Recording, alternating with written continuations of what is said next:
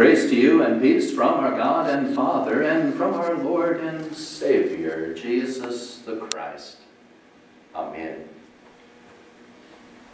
Well, dear friends,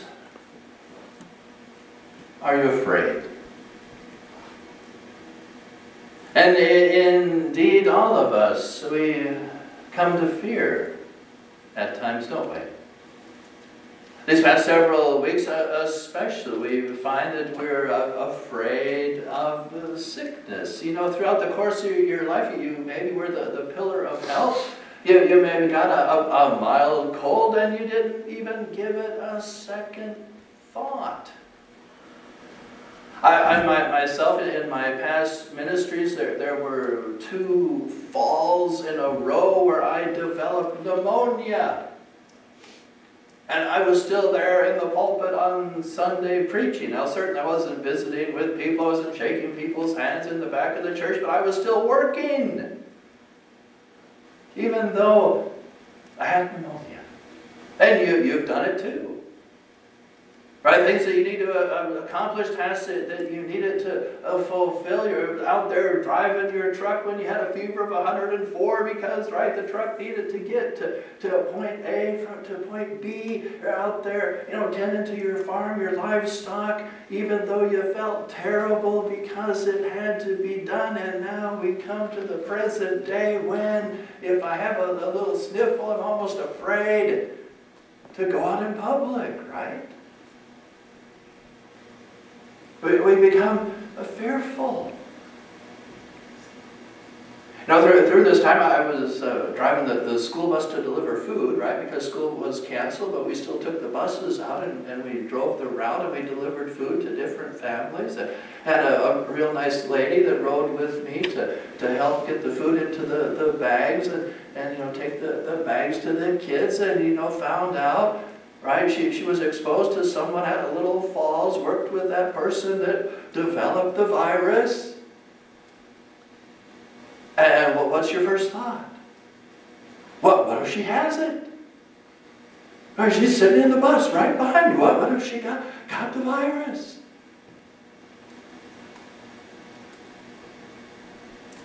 And, and then maybe you have fears of, of, about spreading it to other people, right? You know, you're, you're just kind of uh, going along minding your own business and, you know, you kind of have seasonal allergies or, or whatever. And, and, you know, so you, you sneezed once. It's like, oh, oh no, I sneezed. What will other people think? I, I coughed a little bit. What, what are other people going to think about me? And so we, we see that we've come into this place where we have a lot of fear. Fear that, that maybe I'm going to make other people sick. Fear that, that other people might make me sick. What, what am I going to do? Now, dear friends, uh, fortunately for us today, we, we came to our church once again. Received from the days of Jesus, from the ancient times, the church was always regarded as a kind of a hospital. And certainly those ancient you know, disciples in the beginning, they really had it made in a sense because they did have the gift of healing. Right, we learned in our lesson for today the disciples could simply go out and they had authority even over evil spirits. Whatever sickness, whatever mental health issue a person had caused by an evil spirit, the disciples could drive them out. And furthermore, they could accomplish physical healings. Now, people that, that had any kind of sickness or disease could come to the disciples. They could be healed in that way. But even though many of those gifts have fallen by the wayside, or even though many of the gifts are perhaps not apparent in our, churches within the, the United States at least, still the Holy Spirit gives mental healing. You see, really, the, the primary function of, of the church, even still today, is that we would be able to enter into God's rest. That's why we're here. That's why we gather together. That's why many people in the United States feel the church is still essential during this time because it is supposed to be a place where we can come, yes, enter in with our fears and have our, our fears soothed a bit. Have our, our fears, in a sense, you know, put to rest.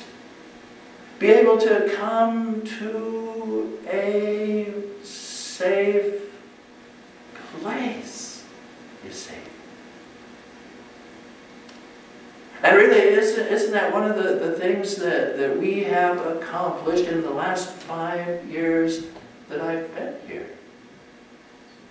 I mean, when, when you think about it, when you're planning to come to St. Peter Lutheran Church on Sunday, isn't it really a safe place for us?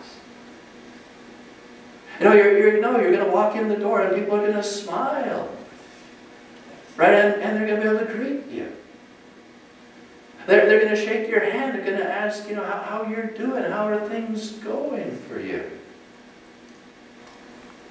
I, I don't believe once in the five years that I've been here that, that I've ever, you know, looked in the back and seen people in heated arguments. You know?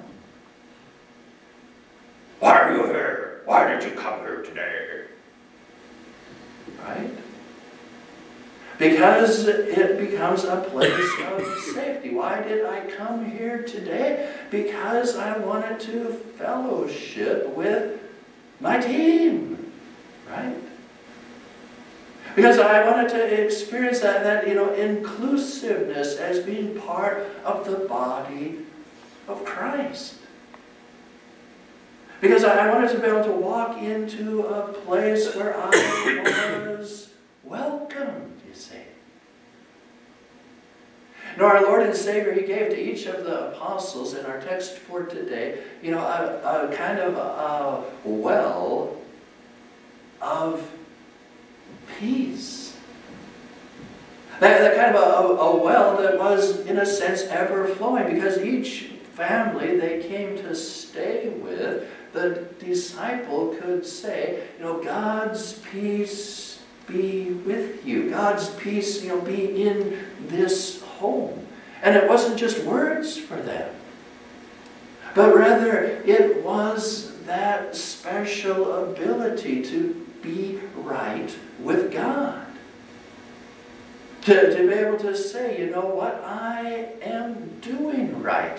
I am living right. I am connected to my Father. And now, certainly, the disciples might be deceived from time to time, and the Lord told them, you know, well, if, if you get deceived, if you're at the, the wrong place, you know, just recall your peace. Walk out of that town, shake the dust from your feet. It'll be better for Sodom and Gomorrah than it will be for that place in the final judgment. But nevertheless, when things were going well, a disciple would go to a town, he'd give some of his peace to, you know, this particular family, and it, it wasn't diminished. And the peace would remain with that family. He'd go to the next town, he'd give some of his peace to, to that next family. Again, his peace was not diminished, but this family now had the Lord's peace, and that family back there still had the Lord's peace. The congregation had that peace, and this congregation had that peace. It continued onward, ever multiplying. To be able to enter into God's rest.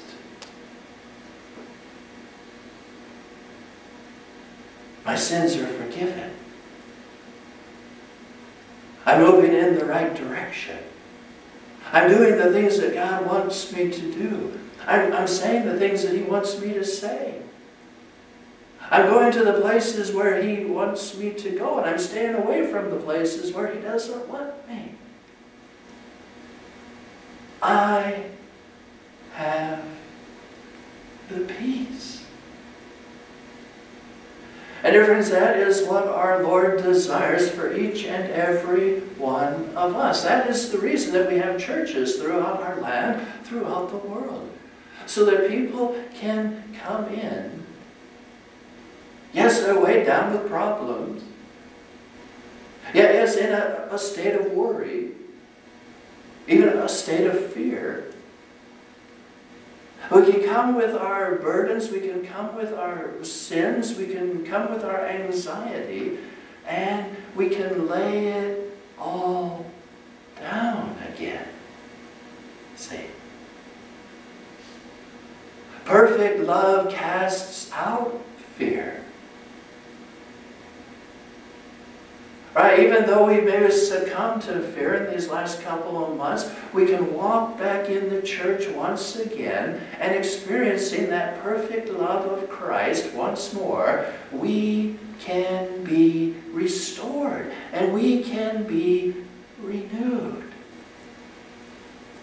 We can find that peace. Just think of the whole worship service as a part of that process. Right, what, what is it that causes fear? What is it that, that weighs us down? What is it that, that's making us anxious or kind of on edge? Is probably some kind of sin from the previous week, isn't it? And you, you come in with that little bit of thing, you know, gnawing at your mind, right?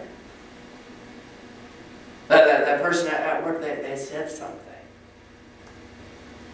Or that, that, that team out there made you not feel very welcome this week. That, that person kind of sniped at, at you, or that person was kind of snide in the grocery store, or you know that person kind of hurt your, your feelings. Whatever happened, and it kind of stuck it in your mind. You didn't forgive them right away. You just kind of lingered on it, right? And it's just kind of gnawing at you. And you walk into church, and maybe you're even grinding your teeth. They're thinking about how inconsiderate that other person was, and how much you maybe would like to get back at them still. And the service begins, and we confess our sin. I, a poor, miserable sinner, confess unto you, God. I'm still harboring hatred in my heart for that person out there that did that thing. No. And I know that I'm wrong. And Lord, would you forgive me. See? And then the, the word comes back, and I have that privilege every Sunday that I, I can say, as a called and ordained servant of the word, I announce to you the forgiveness of all of your sins. Right, that, that thing that, that I did, that grudge that I was harboring, it's wiped clean again. Right, it, it's like, you know, I, have been going through the, this week and there was no clean water around. I couldn't take a shower and I'm feeling just kind of scuzzy. You know, after a, a hard day on, on the farm or maybe you were sick for an extended period of time, you know, you couldn't really get to the shower, you couldn't take care of yourself, you just feel kind of, ugh. And now I walk into the church and I get the living water. It cleanses me from all of my sin. I'm clean again. As a called and ordained servant of the word, I announce to you the forgiveness of all your sins. In the stead and by the command of our Lord Jesus Christ. And, see, you know, so it's not anything that I did. It's not that, that, that I'm, you know, over there and I'm leading such a, a, a, holy life and I'm always in prayer and I'm doing all the spiritual discipline and all the spiritual exercises and I really have it going on. And so when I raise my hand and say, hey, you're forgiven, it just kind of, you know, some of my power goes out to you. But no, in the stead and by the command of our Lord Jesus Christ, it happens. Doing it. And then with, with your sin forgiven, once again, with that weight lifted up off of your shoulders, and you're, you're starting to be able to hear the Word of God once again. All right, so we get to, to have some of our, our textual readings for the day. Because uh, you kind of know, don't you? There have been times in your spiritual life when you got up to read your Bible in the morning and it just seemed like work. And maybe the particular text you were in that, that day, you, you read through it and you, you didn't even understand it really that particular day because, you know, your sin weighed you down. You're angry and you're frustrated and you're fearful. Your, your thoughts were scattered in many different directions. You couldn't quite connect with that, that Bible reading that day. You couldn't even quite hear it. But now, with your sin forgiven, now having been washed clean once more, now with your mind dwelling upon the things of God, then that word goes out, doesn't it? And it, it seems so uh, amazing because uh, there's so many times through the course of our lives when we walked in the church and it seemed as if maybe the pastor picked out that particular text just for me today. And, and no, that, that's not even how it works because we have a lectionary, right? We have set readings for each particular Sunday. And, and so when I, I'm sitting at home, I'm, I'm thinking to myself, uh, my wife really needs this particular word today. But rather, right, the, the lectionary is, is just there. It's printed on a, a piece of paper. I, I, look at the piece of paper. I, I, I type the numbers, you know, into my computer to produce the bulletin for the day. But it's because with our mind cleansed, our sins forgiven, we hear that word of God. It connects with us in a very personal way. God does it.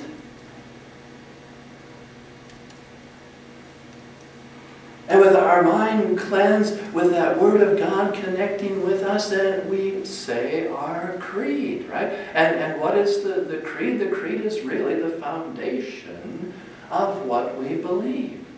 And so we're reminded again exactly what is it that makes me a Christian? What are the, the points that I have in common with other brothers and sisters throughout the world today? What is it that really, if I boil the Bible down to its bare foundation, I have to be able to believe to follow Christ? I believe in God the Father Almighty, maker of heaven and earth. I believe in Jesus Christ, his only Son, our Lord. We go through the life of Jesus in the Creed, don't we? He died. He was crucified. He rose again from the grave. He ascended into heaven. I believe in the Holy Spirit. The Holy Christian church. Right? We're, we're not just a, a, a, prop, we're not just window dressing, right? That we believe the church is necessary for our salvation. And that's exactly what I've been talking about through my whole sermon today, isn't it?